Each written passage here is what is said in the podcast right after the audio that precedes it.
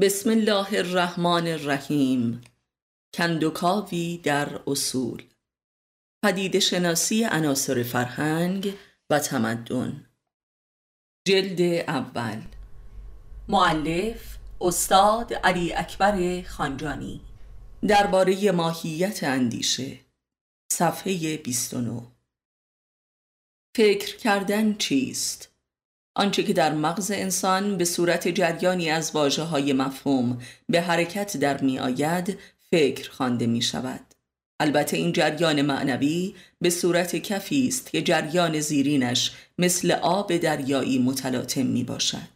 این کف همانا فکر است که بر روی آب آمده است و آن دریای متلاطم تصاویرند. تصاویری که اساساً از گذشته زندگی ما در حافظه ما نقش بسته است.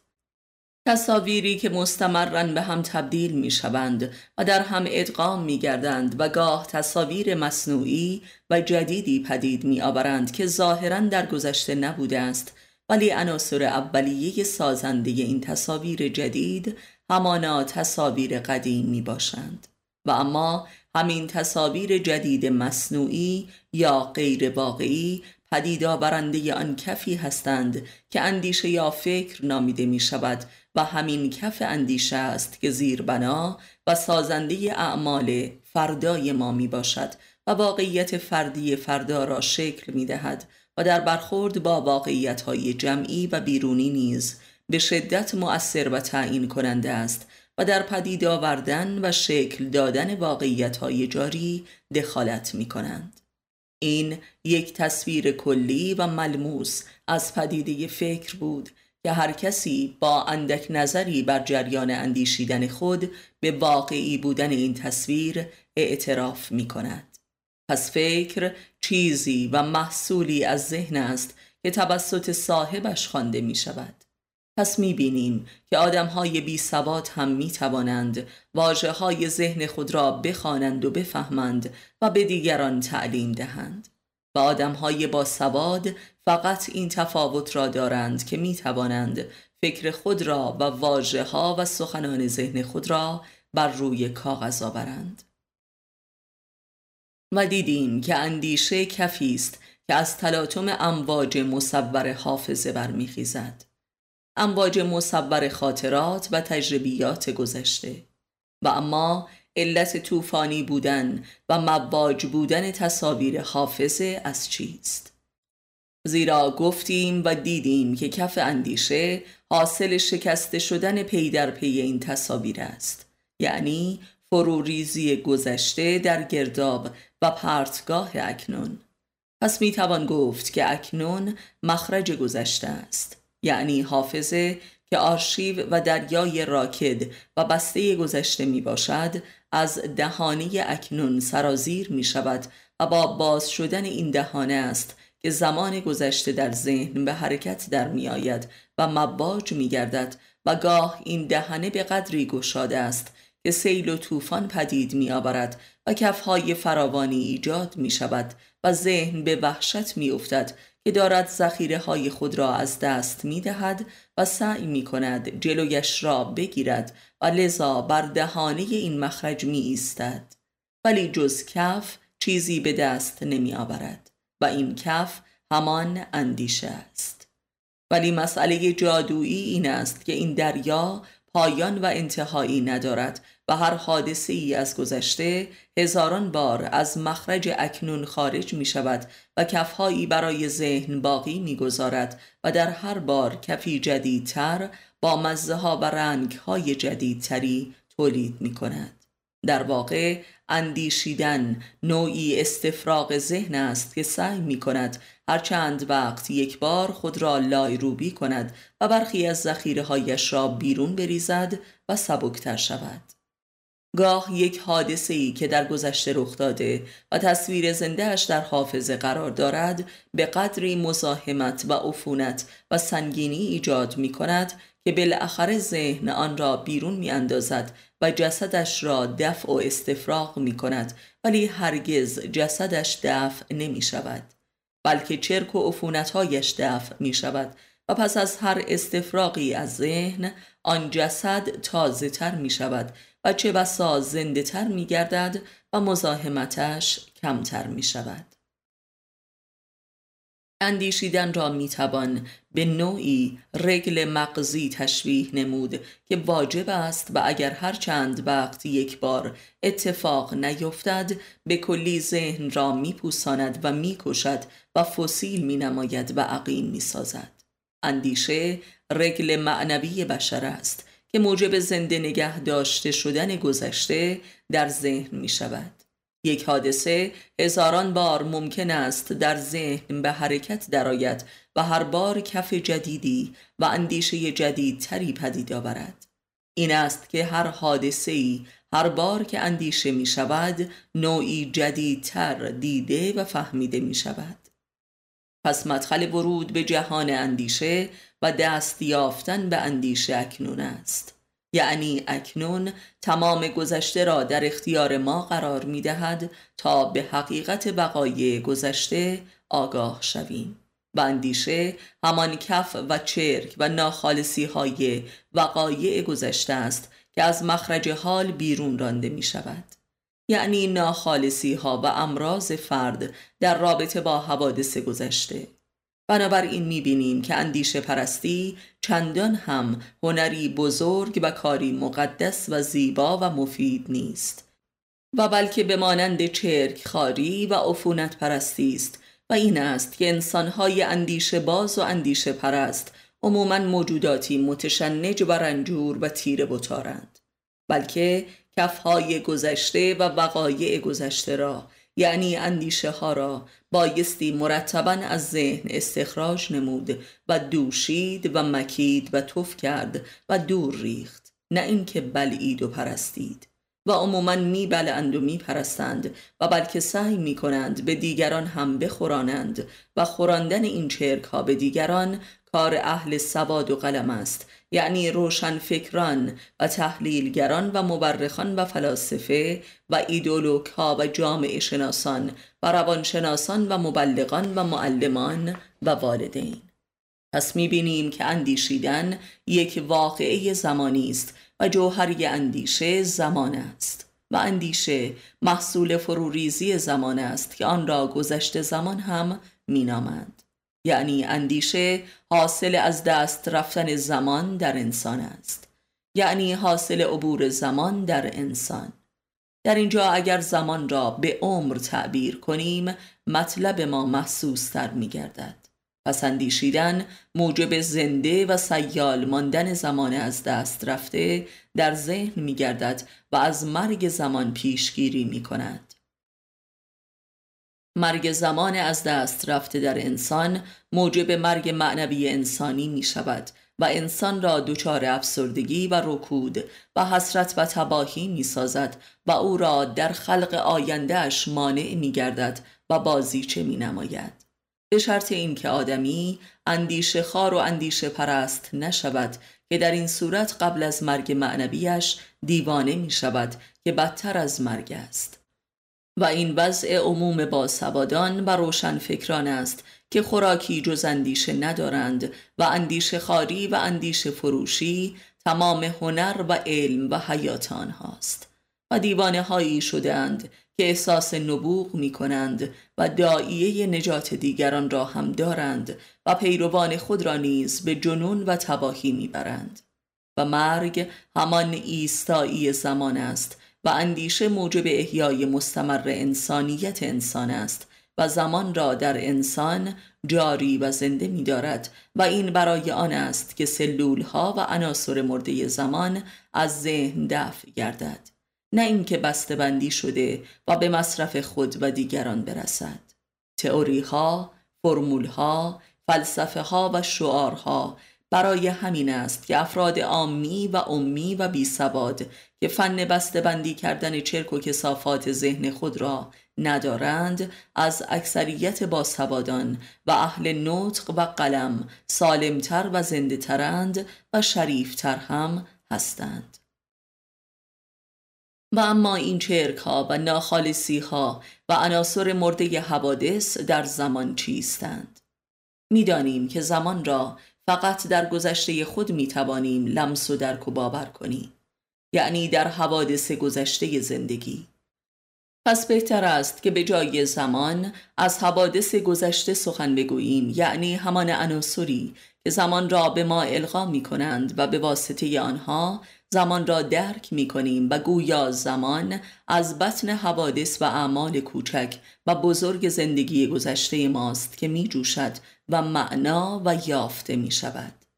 زمان واقعی بشر گذشته اوست که در اکنون درک می شود و آنچه که زمان آینده نامیده می شود یک زمان فرضی و قرضی و غیر واقعی است که یک دلیلشان است که هرگز زمان آینده آنگونه که ما خیال می کنیم نخواهد بود و این یک اصل انکار ناپذیر و قاطع است، و دومین که هیچ کس نمی داند که فردایی خواهد داشت یا نه.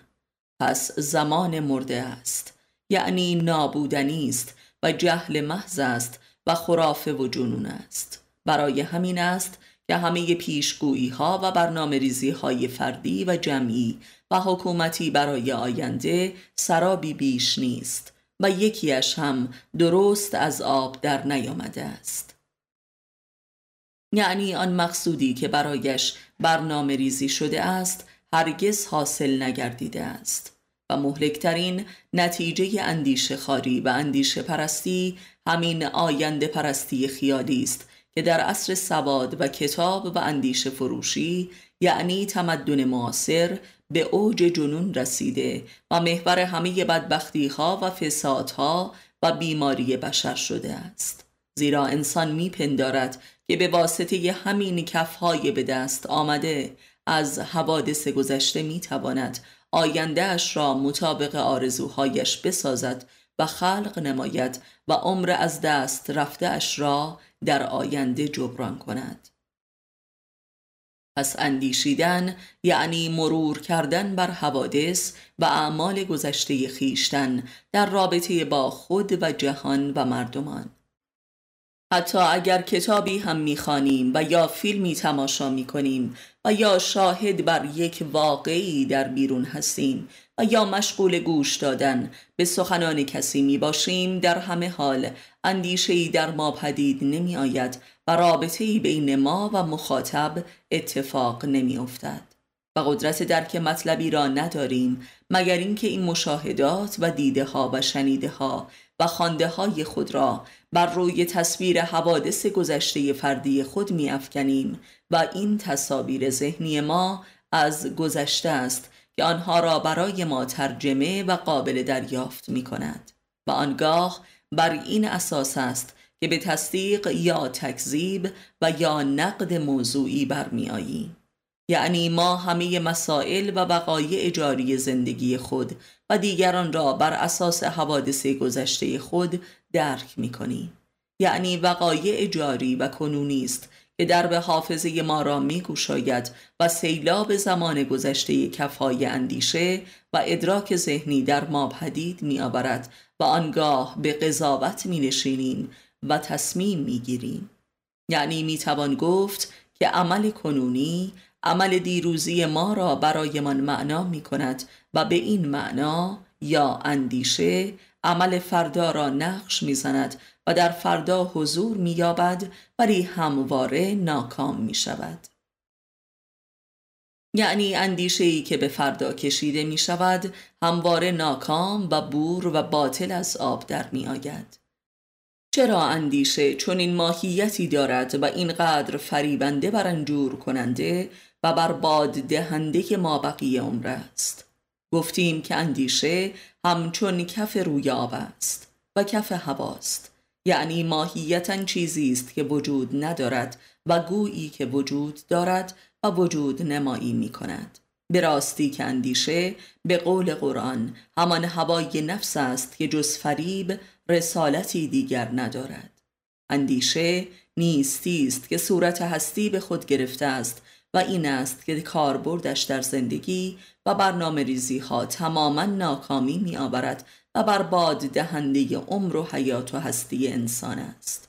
و اما این باد نیستی از کجا می آید؟ این باد نیستی به طور کلی حاصل گذار زمان در انسان است. از این حرکت زمان در مکان وجود انسان است که باد نیستی تولید می شود. بادی که نامش اندیشه است و به قول قرآن ظن است که باعث بدبختی مردمان شده است و ظلم عظیم را برانگیخته است و خسران عظیم را در بشر سبب گردیده است. این باد همان از دست رفتگی عمر است که ما بقی عمر را هم از دست انسان می گیرد بی آنکه چیزی هم باقی بگذارد که ماندنی باشد و عزیز. و به زبانی همان باد حسرت است، به قول مارسل پروست، حسرت زمان از دست رفته. و در جستجوی این زمان از دست رفته یا عمر است که آن باد برمیخیزد، باد اندیشه. و در اینجاست که میبینیم فقط ایمان راسخ با معرفت روشن و یقینی به حیات پس از مرگ و هستی جاوید است که میتواند این باد را دفع کند و مهار نماید تا تمام عمر را برباد ندهد و بازیچه نکند و انسان را در بدبختی نمیراند. پس اندیشه حاصل تلاقی هستی با نیستی است. حیات و مرگ و طوفان اندیشه برمیخیزد. پس اندیشه پرستی و اندیشه خاری همان خوردن و پرستیدن حباب‌های مرگ و نیستی است که البته به صورت‌های رنگارنگ زندگی و هستی درآمده است.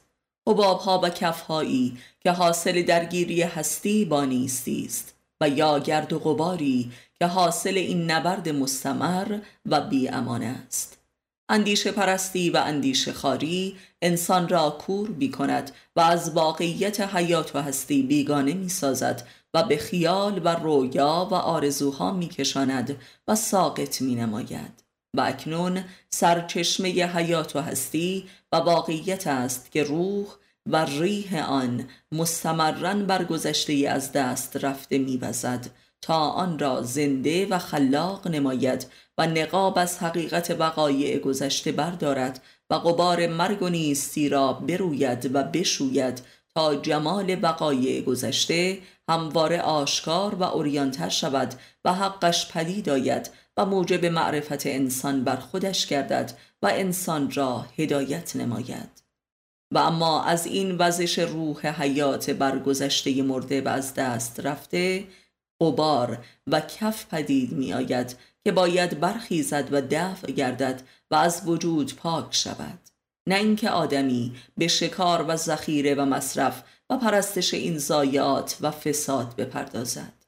همانطور که اگر همواره درگاه‌ها مواج و طوفانی نباشند و ضایعات و اجساد مردگان را به صورت کف بر روی آب نیاورد و دفع نکند، مسلماً می‌گندد و درگاه‌ها که مراکز حیات هستند تبدیل به مراکز مرگ و تعفن می‌شوند و فساد و گندش زمین را می‌گنداند و حیات را از بین می‌برد. واقعیت‌های کنونی و جاری و زنده بر وقایع و حوادث گذشته در ذهن سیلی میزنند تا بیدار و زنده‌شان نگاه دارند و صدای این سیلی به صورت اندیشه در میآید که بایستی دفع شود و فراموش گردد. و آنچه که انسان باید انجام دهد آن است که هرچه سریعتر این صدا و غبار و کفها را بشوید و پاک کند تا جمال دگرگونه و جدید حوادث گذشته و کل زندگی گذشته در خلق جدیدی آشکار شود. و این همان زنده شدن مکرر و خلق مکرر همان عمر گذشته است و این همان جریان معرفت نفس است که از جنس اندیشه نیست بلکه از جنس مشاهده است و عرفه است، یعنی معرفی هزاران بار همان زندگی گذشته و حوادث آن. و در هر باری جمال جدید و کمال و حقیقت جدیدی را عرضه می دارد، زیرا هر عامل و حادثه‌ای هزاران معنا و حقیقت در خود نهفته دارد که بی پایان است. البته این فقط یک مرحله نخستین از معرفت نفس است و نه کل جریان آن. انسان تا چیزی را به طور کامل و تا به مغزش درک نکند از آن رهایی ندارد و اسیرش می باشد. و معرفت نفس در این مرحلهش وظیفه خطر رهایی انسان از گذشته را بر عهده دارد تا انسان را از گذشته به کلی پاک نموده و مقیم حال نماید و در مقام حال است که ذهن به کلی از اندیشگری مبرا می شود و آینه روشنی می گردد در مقابل حیات و هستی حی و حاضر و این همان مقام واقعیت بینی و رئالیسم حقیقی است و این همان اهل دل شدن است، زیرا آدمی تا اسیر اندیشه است از دل خود بیگانه است و اصلا مجالی برای رجوع به دل ندارد. در این مقام است که چشم دل باز می شود و جمال حقیقت حیات و هستی را تماشا می کند و ذهن این جمال را می خواند و کمالش را درک می کند. در اینجا ذهن دیگر گذشته پرست و ارتجاعی و مردخوار و مردخان نیست، بلکه زنده و زندگی فهم است و از شر مرگ و نیستی رهیده است و با حیات و هستی جاوید مربوط گشته است و یقین یافته است. و اما نکته آخرین که آیا این چه دستی در اندرون ماست که کتاب حافظه را برق میزند و میخواند؟ این چه چشمی در اندرون ماست که خاطرات را در ذهن زنده میکند و تماشا مینماید؟ آیا خود ذهن است که با خودش چنین میکند؟ اگر اندکی در خود دقت کنیم درک میکنیم که این دست و این چشم از دل ماست که ذهن را فعال و خوانا و بصری میکند و تماشایش میکند. پس میتوان گفت که آن اکنونیت حیات و هستی جاری ما کانونی جز دل ندارد و روح از دل است که بر جسد زمان از دست رفته در ذهن میوزد تا زندهش بدارد و معنا و حقایقش را عیان سازد. پس میتوان گفت که اندیشه حاصل رویارویی مستمر دل با ذهن است، اکنون با گذشته و یا رویارویی حیات با مرگ و یا تقابل هستی با نیستی، زیرا ذهن فقط میراث‌خوار است و کانون زمان از دست رفته و القا کننده مرگ و نیستی است. پس اندیشه همان نبرد و تکبر و مقابله گذشته مرگ و نیستی با حال و حیات و هستی است که کانونش دل می باشد. پس اندیشه همان گرد و خاک ستیز و ادابت ذهن با دل است. این است که اندیشه ماهیتاً متکبر و مغرور و کافرکیش است و این ماهیت در عمل به اندیشه است که آشکار می شود و معلوم می شود که همه اش فریب و پوچ بوده است، هوای نفس، آرزوها و غیره. و این است که قرآن می فرماید که اکثر مردم پیرو ظن خود هستند و جز دروغ را پیروی نمی کنند و اکثریت اهل کتاب یعنی روشنفکران را که حرفه‌ای ترین اندیشه پرستان هستند منافق می نامد. و اما چرا گذشته ی آدمی اینقدر متکبر و عدو و احمق است؟ زیرا در حال مرگ است و به حریم نیستی رسیده است و همه صفات بد از نیستی برمیخیزد و کفر همان نیستی پرستی انسان است و انسان از نیستی به هست آمده است و اصل خود به خودیش نیستی است. لذا نیستی پرستی در خود پرستی جلوه می کند که منشأ همه صفات رذیله انسان است و دل که منظر حق و خانه خدا و کانون حیات و ادراک است می خواهد انسان را از خطر ابتلای مجدد به نیستی محفوظ دارد و انسان تکبر می ورزد و کافر می شود و با خدایش دشمنی می کند. آیا این حماقت نیست؟ و این است که اندیشه ماهیتاً احمق و متکبر و کافر و نیستی پرست و مرگ پرست است. نگاه کنید که چگونه کافران بسیار آرزو می کنند که ای کاش هرگز حیات پس از مرگ در کار نباشد. پس نیستی پرست هستند و این همان حماقت آشکار است که لباس اندیشه های زیبا برتن کرده است. پس این دل است که ذهن را که مهد مرگ و نیستی است مرتبا لایروبی و گردگیری می کند و فساد و چرک و عفونت را از آن می زداید تا زنده شود و زندگی را بیابد و درک کند. ولی ذهن می خواهد این ضایعات و پوسیدگی ها و اجساد متلاشی شده را به مصرف برساند و به دیگران هم بفروشد و تازه آن را به خود دل هم تحمیل نماید و به خورد دل هم بدهد. و این گونه است که بالاخره دل درب خود را می بندد و ذهن را به حال خودش می گذارد تا بمیرد و صاحبش را از دل محروم کند. و ختم الله علی قلوبهم، و خداوند درب دلهایشان را بست و قفل زد و اینها به قول قرآن کر و کور و گنگ هستند و مردگانند هرچند که راه می روند. و همه اندیشه پرستان و اندیشه خاران و اندیشه فروشان چنینند و امروز نام مذهب همشان فلسفی تاریخ است که انواع گوناگون دارد و نامهای گوناگون. علم پرستی و سنت پرستی دو نوع بسیار معروف و رایج آن است که ظاهراً بسیار هم متضاد می نماید ولی یکی اند و در عمل هم یکسان عمل می کنند، زیرا هر دو از تاریخ یعنی از گذشته سربر آوردند. یکی فن گذشته پرستی است و دیگری فوت گذشته پرستی و دو روی سکه حماقت و کفر و مرگ و نیستی پرستی است، گذشته پرستی فنی و گذشته پرستی فوتی.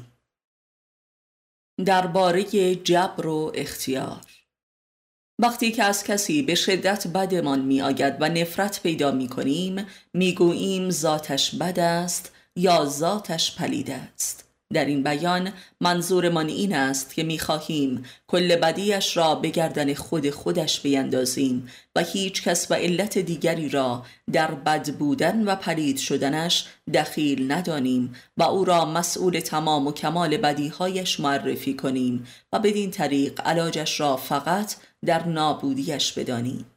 در چنین مقامی طالب نابودی بی قید و شرط آن بیچاره شده ایم و اگر از دستمان برآید خودمان نابودش می کنیم، ولی چون چنین جرأتی و قدرتی نداریم لذا حکم نابودیش را صادر می کنیم تا شاید کسی پیدا شود و این حکم را جاری سازد، زیرا اگر خودمان شهامت نابود کردنش را می داشتیم او را بی سر و صدا نابود می کردیم و آنگاه تازه برایش گریه هم می کردیم و می گفتیم که آدم خوبی بود.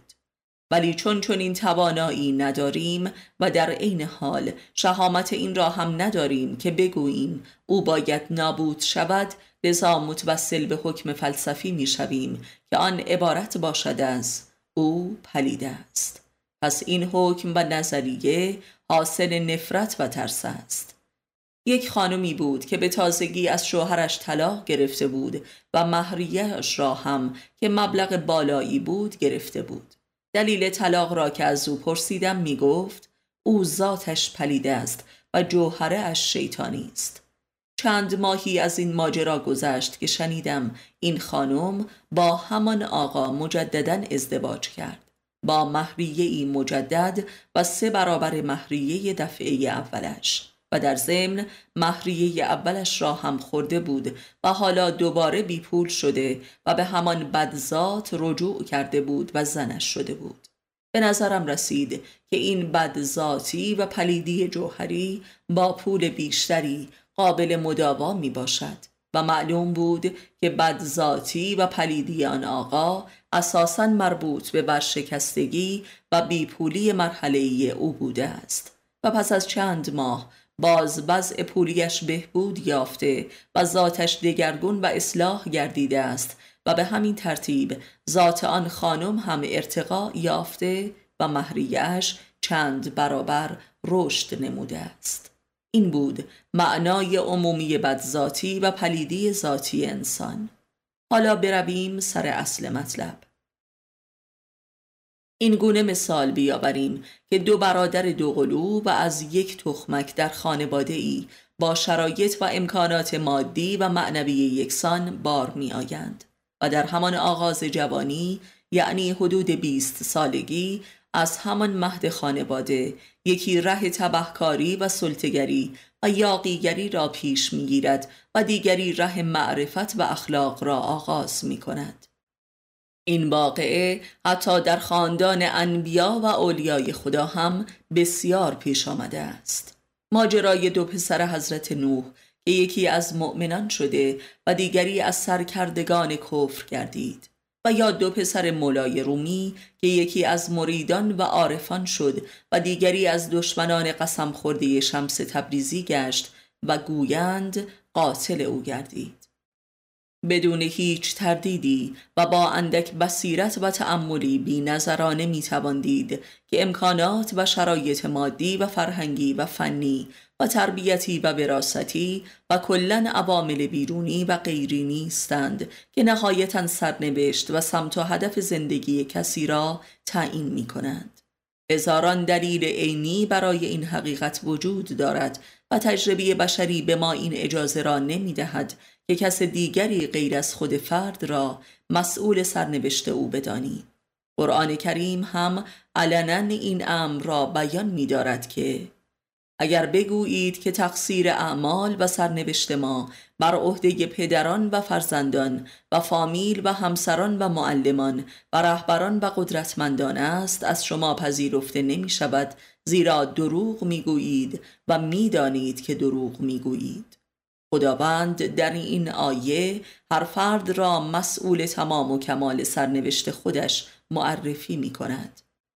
پدران یعنی مسئله تربیت و ژنتیک و شرایط خانوادگی، فامیل یعنی ملیت و قومیت و فرهنگ، همسر یعنی شریک زندگی و جنسیت، معلمان یعنی تعلیم و تبلیغ و القاءات فکری، رهبران یعنی کیش شخصیت و قدرتمندان یعنی سلطه و حکومت و زر و زور و تزویر.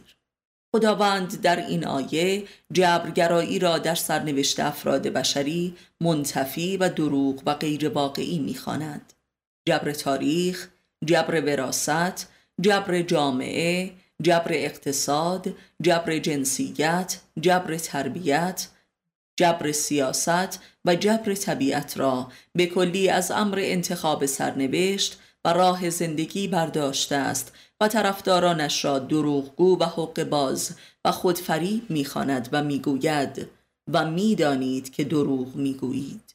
پس با این کلام خدا می‌توان دید که حتی جبر جهل هم وجود ندارد و هر کسی می‌داند که می‌تواند سرنوشت و راه زندگیش را هر طور که دلش بخواهد انتخاب کند و هیچ قدرتی و عاملی نمی‌تواند مانع او گردد و مانعش نیست. پس جبر جهل هم وجود ندارد. حقانیت این کلام خدا را در خود تجربه و در مشاهدات زندگی دیگران کاملا درک نموده و نمی‌توانیم تصدیق نکنیم.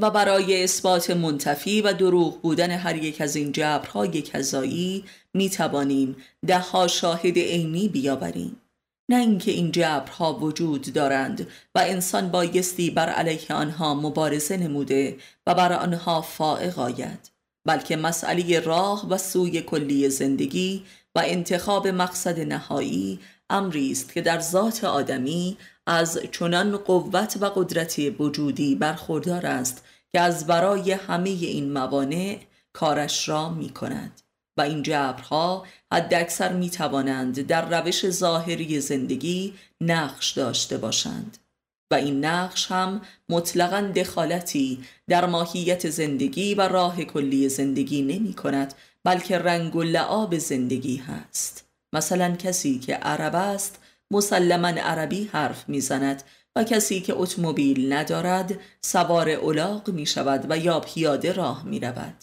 یکی بر حسب قومیت و وراثت نامش مسلمان است، دیگری مسیحی و غیره. یکی نامش احمد نهاده شده و دیگری جورج خوانده می شود و الی آخر. و اینها ربطی به سرنوشت و راه و مقصد زندگی ندارد، هرچند که آدمی همینها را اگر هم دوست نداشته باشد میتواند تغییرشان دهد. هرچند که میل به این تغییرات ظاهری میلی دروغین و باطل و مستهلک کننده است و کمترین سهولت و رشدی را موجب نمی شود. اگر قدرت و اصل انتخاب و اختیار را از وجود انسان نفی کنیم، از انسانیت او هیچ باقی نمی ماند و از حیوانات هم ذلیل‌تر و پست‌تر و مجبورتر و بلا تکلیف‌تر است و کل اخلاق و دین و مسئولیت انسان نسبت به خودش منتفی است و کفر تنها مذهب انسان می گردد، همانطور که در غرب این وضع پدید آمده است و در کل جهان مدرن در حال سرایت است.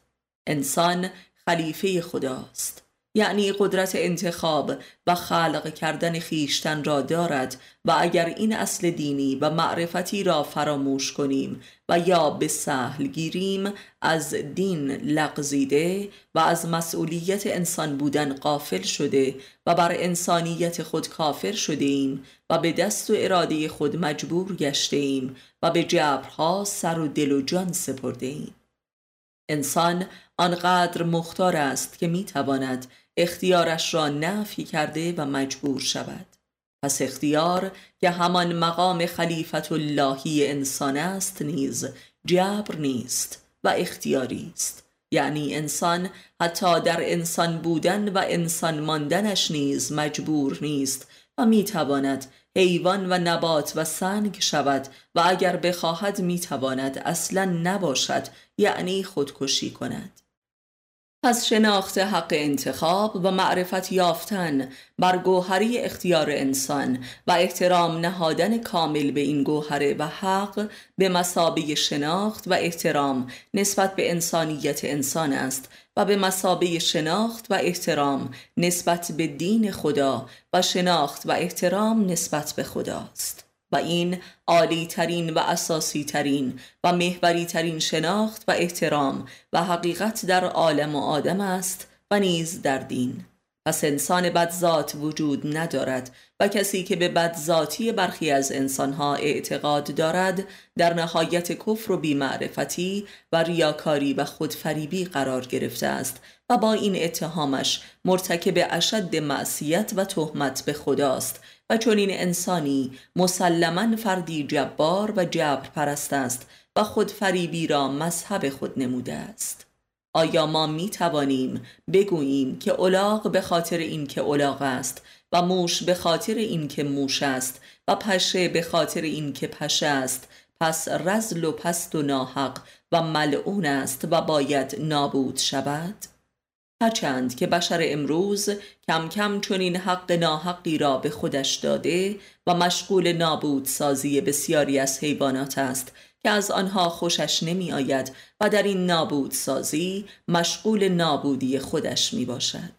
پس این که برخی از انسانها انسان بودن را انتخاب نکردند و اختیار را برنگزیدند و جبر را مسیر زندگی خود ساختند و به خر و موش و پشه و روباه و گرگ و کفتار و خوک تبدیل شده اند، درباره خودشان حق ناشناسی و کفران نموده و به خودشان ستم کردند و از این ستم خود برخوردارند. پس به کسی ربطی ندارد که آنها را بخواهد لعنت کند و آنها را از ذات پلید بداند، زیرا ذات آنها هنوز هم الهی است و چون چنین است توانستند و این قدرت را داشتند که نوع موجودیت خود را انتخاب کنند. از انسان بودن خوششان نیامده و مثلا سگ بودن را ترجیح دادند و چه بسا ممکن است پشیمان شوند و توبه کنند و به انسانیت رجعت کنند. البته خداوند می‌فرماید که اکثر مردمان حیوانات هستند و برخی از حیوانات هم کمترند. فاصله و تفاوت بین موجودات عالم چیزی جز تفاوت در قدرت انتخاب و اختیار نیست. تفاوت بین انسانها، تفاوت بین انسان و حیوانات، تفاوت بین انواع حیوانات، تفاوت بین حیوانات و نباتات و جمادات و نیز تفاوت بین هستی و نیستی، جملگی تفاوت در درجات اختیار و قدرت انتخاب است و بس. تفاوت بین مرده و زنده نیز همینطور است. تفاوت بین مؤمن و کافر و مشرک و منافق و مخلص نیز چیزی جز تفاوت در درجات و شدت و قدرت انتخاب نیست و اساساً میتوان گفت که مؤمن کسی است که اختیار را برگزیده است و کافر کسی است که جبر را اختیار نموده است. فرق بین بهشت و جهنم هم در همین امر است. در دوزخ همه مجبورند و فحش میدهند و در بهشت هرچی که اهلش اراده و انتخاب کند حاصل میآید. پس کسی که کفر و دوزخ و جبر را برگزیده است خودش را لعنت کرده است و دیگر نیازی نیست که تو او را لعنت کنی. و این است که خداوند می‌فرماید کسی حق ندارد هیچ یک از مخلوقات مرا لعنت نماید. همانطور که باز می‌فرماید که ای مؤمنان، کسانی که به خود خیانت کرده اند را سرزنش مکنید و کافران و جبرپرستان کسانی هستند که به خود خیانت نموده و انسانیت را از خود لعن کرده و دور نمودند.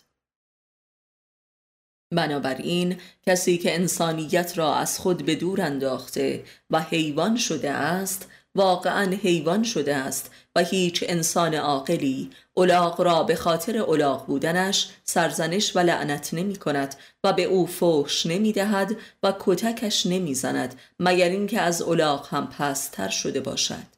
و جالبتر این که هیچ کس پیدا نشده است که خود را حیوان بداند، مثلا خر و گاو و سوسک بداند، و بلکه هر کسی خود را انسان کامل و واقعی می داند. و این بدان معناست که ذات او هنوز انسان است و به همین دلیل است که در عین حفظ صورت انسانی خود می تواند حیوان هم باشد، ذات انسانی و صفات حیوانی.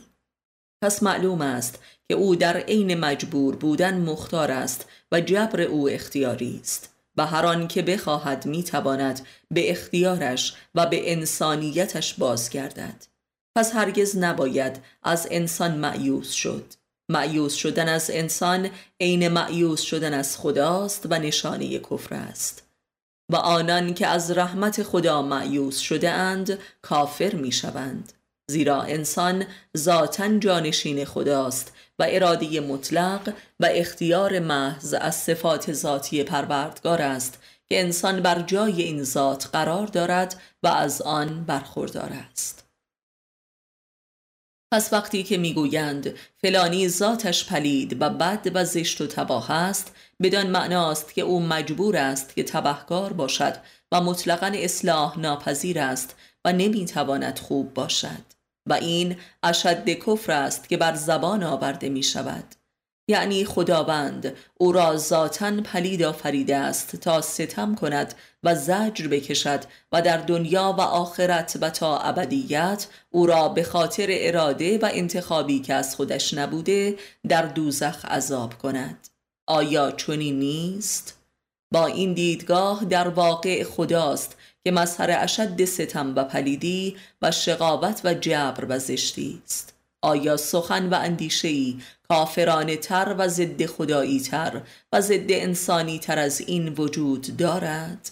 آیا اعتقادی پلید تر از این وجود دارد؟ البته فرقی نمی کند که در اینجا از واژه خدا استفاده شود یا تاریخ، طبیعت و وراثت و طبقه و جامعه و غیره. همه اینها ماهیتاً یکی هستند و شعبات مکتب جبرپرستی می باشند و شعبات مکتبی هستند که ضد انسان و دشمن اراده و اختیار انسان هستند و انسان را مجبورترین و پستترین موجود عالم می پندارند. خیلی خوب می‌بینیم که اعتقاد موسوم به مشیت الهی و جبر تاریخی و اقتصادی و ژنتیک و تربیتی و امثالهم ماهیتاً یکی هستند، هرچند که یکی نماز بخواند و دیگری شعر بخواند. و اما سؤال این است که چرا برخی از انسانها و در واقع اکثریت قریب به اتفاق انسانها جبر را انتخاب می کنند و انسان بودن را از خود لعن می نمایند و خود را به عذابها می افکنند؟ این سؤال دو بخش دارد.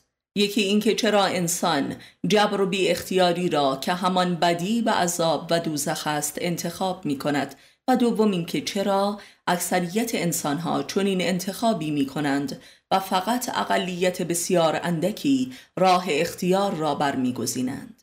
آیا انسان نبودن و صاحب اختیار کامل حیات و هستی و اعمال خود نبودن و مسئولیت وجود و سرنوشت خود را نپذیرفتن آسان‌تر است؟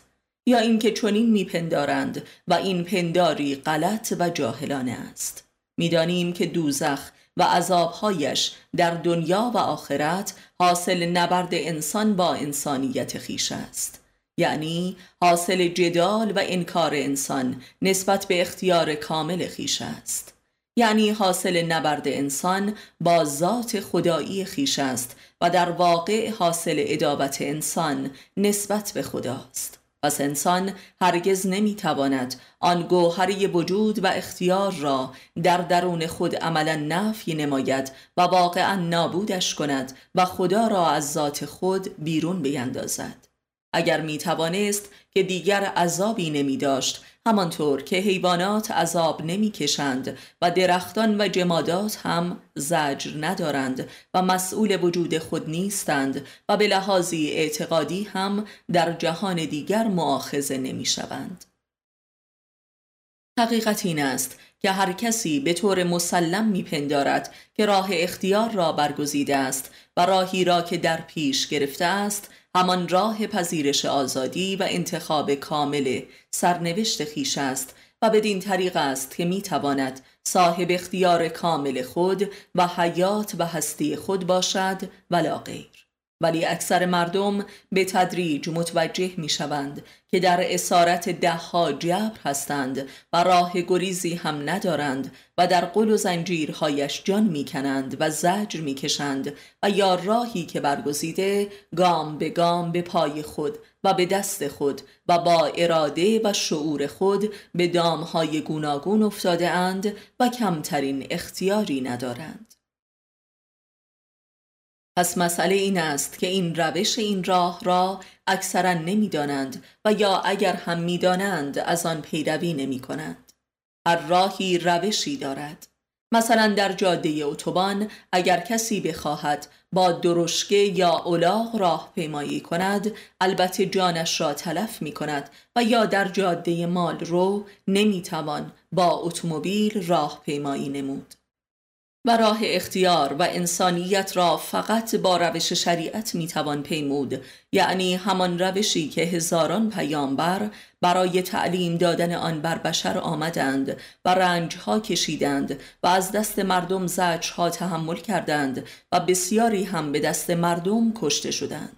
و اما شریعت را مکرراً معرفی کردیم و نشان دادیم که این روش که تحت عنوان شریعتها در نزد مردم است، ضد شریعت است و تقلیدی ریایی از دین خداست و فقط مسائل نمایشی عبادی آن را فرا گرفته و بازیچه نمودند. دین خدا بر اصول عملی و معرفتی روشن قرار دارد که همان روش راه پیمایی در وادی انسانیت و اختیار است. صدق در گفتار و اعمال و اندیشه، قناعت و صبر در امور اقتصادی و ایثار و عفو و از خودگذشتگی در روابط اجتماعی سه اصل عملی آن می باشد و ما بقی فروعات و نتایج حاصل از این سه اصل هستند. یعنی کسی نمی تواند از طریق دروغ و کذب و ریاکاری و حرص و ثروت پرستی و خودخواهی ها در وادی اختیار بماند و ره پیماید، هرچند که عاشق آزادی و اختیار زندگی خود باشد که همه هستند. و خیلی خوب می‌بینیم که این سه اصل عملی دین تقریباً در همه شریعت‌های موجود در جهان بشری به کلی فراموش شده و بلکه عیب و ننگ محسوب می‌شود و انسان صادق و قانع و صبور و ایثارگر را انسانی احمق و عقب مانده و بدبخت می‌دانند. آیا عداوت اکثریت بشر با دین خدا که همان شریعت انبیاست از چه روست؟ حالان که همین کافران و منافقان موجود در هفتاد و دو مذهب وقتی با مؤمنان و سالکان وادی اختیار و انسانیت روبرو می شوند، در دل خود آرامش و عزت و اختیار وجودشان را درک می کنند و آرزو می کنند که ای کاش مثل آنها اینقدر بی عذاب و آسوده می زیستند. این حقیقت در قرآن هم ذکر شده است. پس چرا دین خدا را انکار و عداوت می‌ورزند، با اینکه بر حقانیت و درستی این روش در فطرت خود آگاهند؟ مسئله این است که بشر در مراحل جوانیش عاشق آزادی و اختیار است و عموماً دین خدا و آداب آن را خلاف آزادی و سراسر قید و بند و غل و زنجیر می‌پندارد و لذا به راه کفر و ریا و مکر و فساد می‌رود تا بدین طریق به دست و اراده خود سرنوشت خود را قلم زند. ولی بعدها که به صدها دام و غل و زنجیر گرفتار آمد و فهمید و پذیرفت که جز او کسی در این وضع او تقصیری ندارد و حقانیت روش دینی زندگی را هم درک و تصدیق نمود، باز هم به ندرت توبه می کند و باز می گردد و بلکه بر عداوت او افزوده تر می شود، مخصوصاً وقتی که مؤمن آرام و آسوده ای را می بیند که صاحب اختیار زندگی خویش است و زجری ندارد.